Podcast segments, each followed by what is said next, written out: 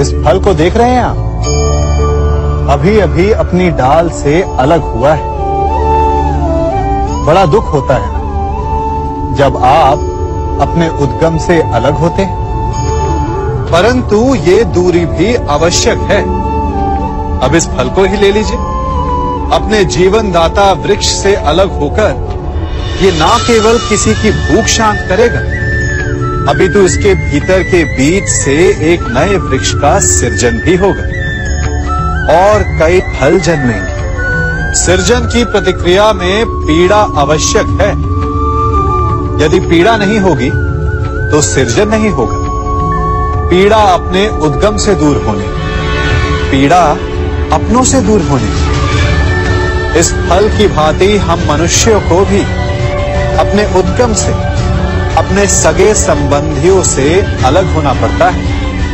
और यही अलगाव एक नए सृजन को, एक नई सृष्टि को, एक नए विकास को जन्म देता है। इसलिए ऐसे अलगाव से दुखी मत होइए, उसका स्वागत कीजिए, क्योंकि ये विकास की नींव है।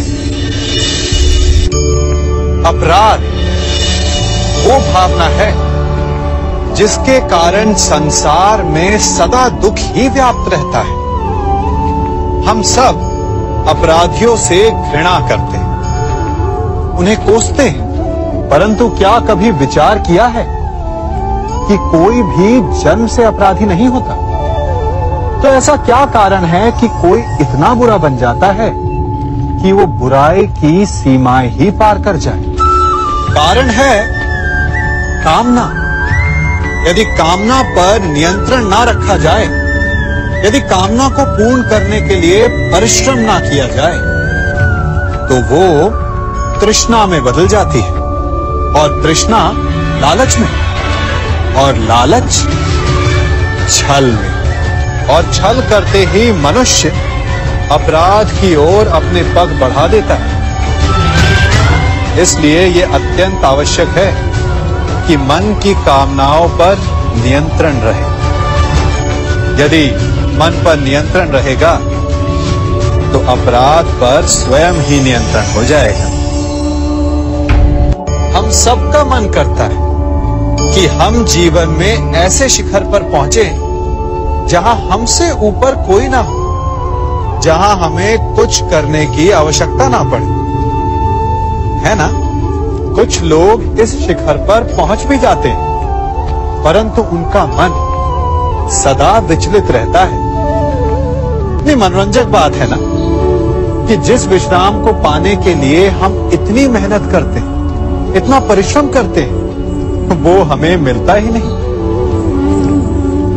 कारण, स्वयं सोचिए, वन का राजा होने के पश्चात भी सिंह को अखेट के लिए परिश्रम क्यों करना पड़ता है?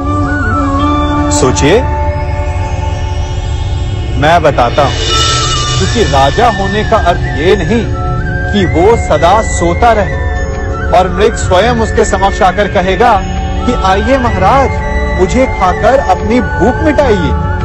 तो समझ लीजिए, कार्य आपके परिश्रम से संपन्न होते हैं, केवल कामना से नहीं। यदि आप नीचे हैं तो सदा स्मरण रखें कि आपका परिश्रम ही आपको ऊंचाइयों पर ले जाएगा। और यदि आप ऊंचाई पर हैं तो वहाँ पर भी रहने के लिए आपको निरंतर परिश्रम करते रहना होगा। अर्थात, परिश्रम से मुक्ति नहीं है, क्योंकि परिश्रम ही जीवन है। सबसे अधिक महत्वपूर्ण क्या है? जीवन?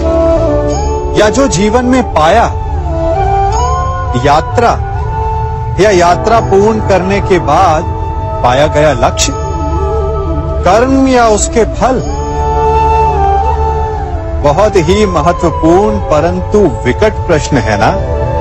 परंतु तनिक धीरज से सोचेंगे तो इसका उत्तर अधिक कठिन नहीं है।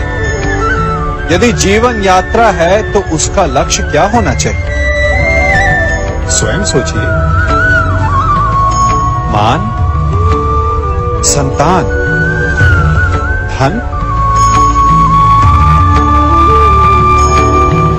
नहीं ना? अंतिम लक्ष्य है परम आनंद। और ये अचानक से नहीं मिलता। इसे पाने का केवल एक ही उपाय और वही आपका कर्म, वही आपकी यात्रा भी। और वही आपका प्रारब्ध भी है। और आपको कौन बताता है कि आपके लिए सही क्या है? वो है आपका मन, जो मस्तिष्क की भांति हानि और लाभ नहीं सोचता।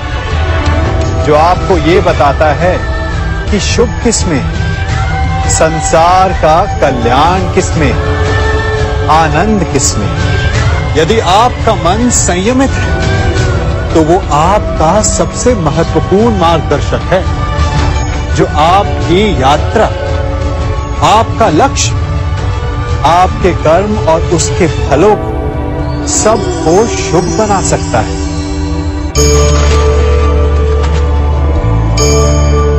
इन पक्षियों को देख रहे हैं आप? इनका उड़ना वायु में इतना संतुलन मुक्त कर देता है। है ना? इन्हें उड़ते देख आपके मन में भी इच्छा होती होगी कि इन्हीं की भांति आप भी स्वतंत्रता से उड़ पाए। ईर्षा होती है ना? जब आप इन्हें खुले आकाश में ऐसे विचरण करते देखते हैं। पर कभी सोचा है, इस उड़ान को, इस स्वतंत्रता को पाने के लिए कितना परिश्रम, कितना अभ्यास किया होगा इन्होंने? आकाश में उड़ने से पूर्व धरती पर कितना गहन परिश्रम किया होगा इन्होंने इनके माता पिता ने पहली बार जब इन्हें पंख फड़फड़ाने को उकसाया होगा तो कितनी बार गिरे होंगे? पहली बार वायु में उठते समय कितना भय लगा होगा इन्हें। अपनी पहली उड़ान के पश्चात धरती पर उतरते समय गिरकर कितनी चोट खाई होगी। इस उड़ान का इस स्वतंत्रता का ये मूल है। यदि आप ये दे सकते हैं तो अवश्य आप भी इस स्वतंत्रता को पा सकते हैं। इन पक्षियों की भांति ही अपने चारों ओर जब भी आप किसी सफल मनुष्य को देखें तो उससे ईर्षा ना करें। उसके परिश्रम और पीड़ा को समझने का प्रयास करें जो उसने यहाँ तक पहुँचने में पाई है। प्रेरणा लें। प्रयास करें और स्वयं भी सफल हो जाए। कभी वन में सिंह को अखेट करते देखा है?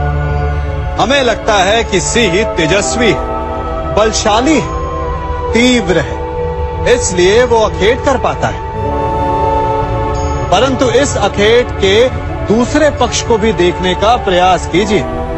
सिंह अखेट तभी कर पाता है जब हिरण आस छोड़ देता है। जब वो भागना बंद कर देता है, जब वो संघर्ष करना छोड़ देता है, सिंह हिरण की मृत्यु नहीं चुनता, हिरण स्वयं अपनी मृत्यु चुनता है, ठीक उसी प्रकार असफलता हमें नहीं चुनती, हम असफलता को चुनते हैं। ये हम ही हैं जो आशा को छोड़कर संघर्ष करना छोड़ देते हैं और भाग्य का अखेट बन जाते हैं। इसलिए संघर्ष करना मत बंद कीजिए। प्रयास करते रहिए। और सफलता आपकी मुट्ठी में होगी। जब घर में अंधकार छा जाता है तो प्रकाश लाने के लिए आप क्या करते दीपक ढूंढते और उसकी लौ को प्रज्वलित करते और फिर अंधकार अपने आप दूर हो जाता है। अब आप कहेंगे कि इसमें कौन सी नई बात है? यदि अंधकार को दूर करना है तो दीपक की लौ को प्रज्वलित तो करना ही पड़ता है। यही बात तो समझने की है। यदि अंधकार से लड़ना है तो अंधकार का सहारा नहीं लिया जा सकता। उसके लिए प्रकाश की आवश्यकता होती है। घृणा का अंत करना है तो उसे घृणा से अंत नहीं किया जा सकता। उसे प्रेम की आवश्यकता होती है। शत्रुता का अंत शत्रुता से नहीं किया जा सकता। उसे क्षमा की आवश्यकता होती है।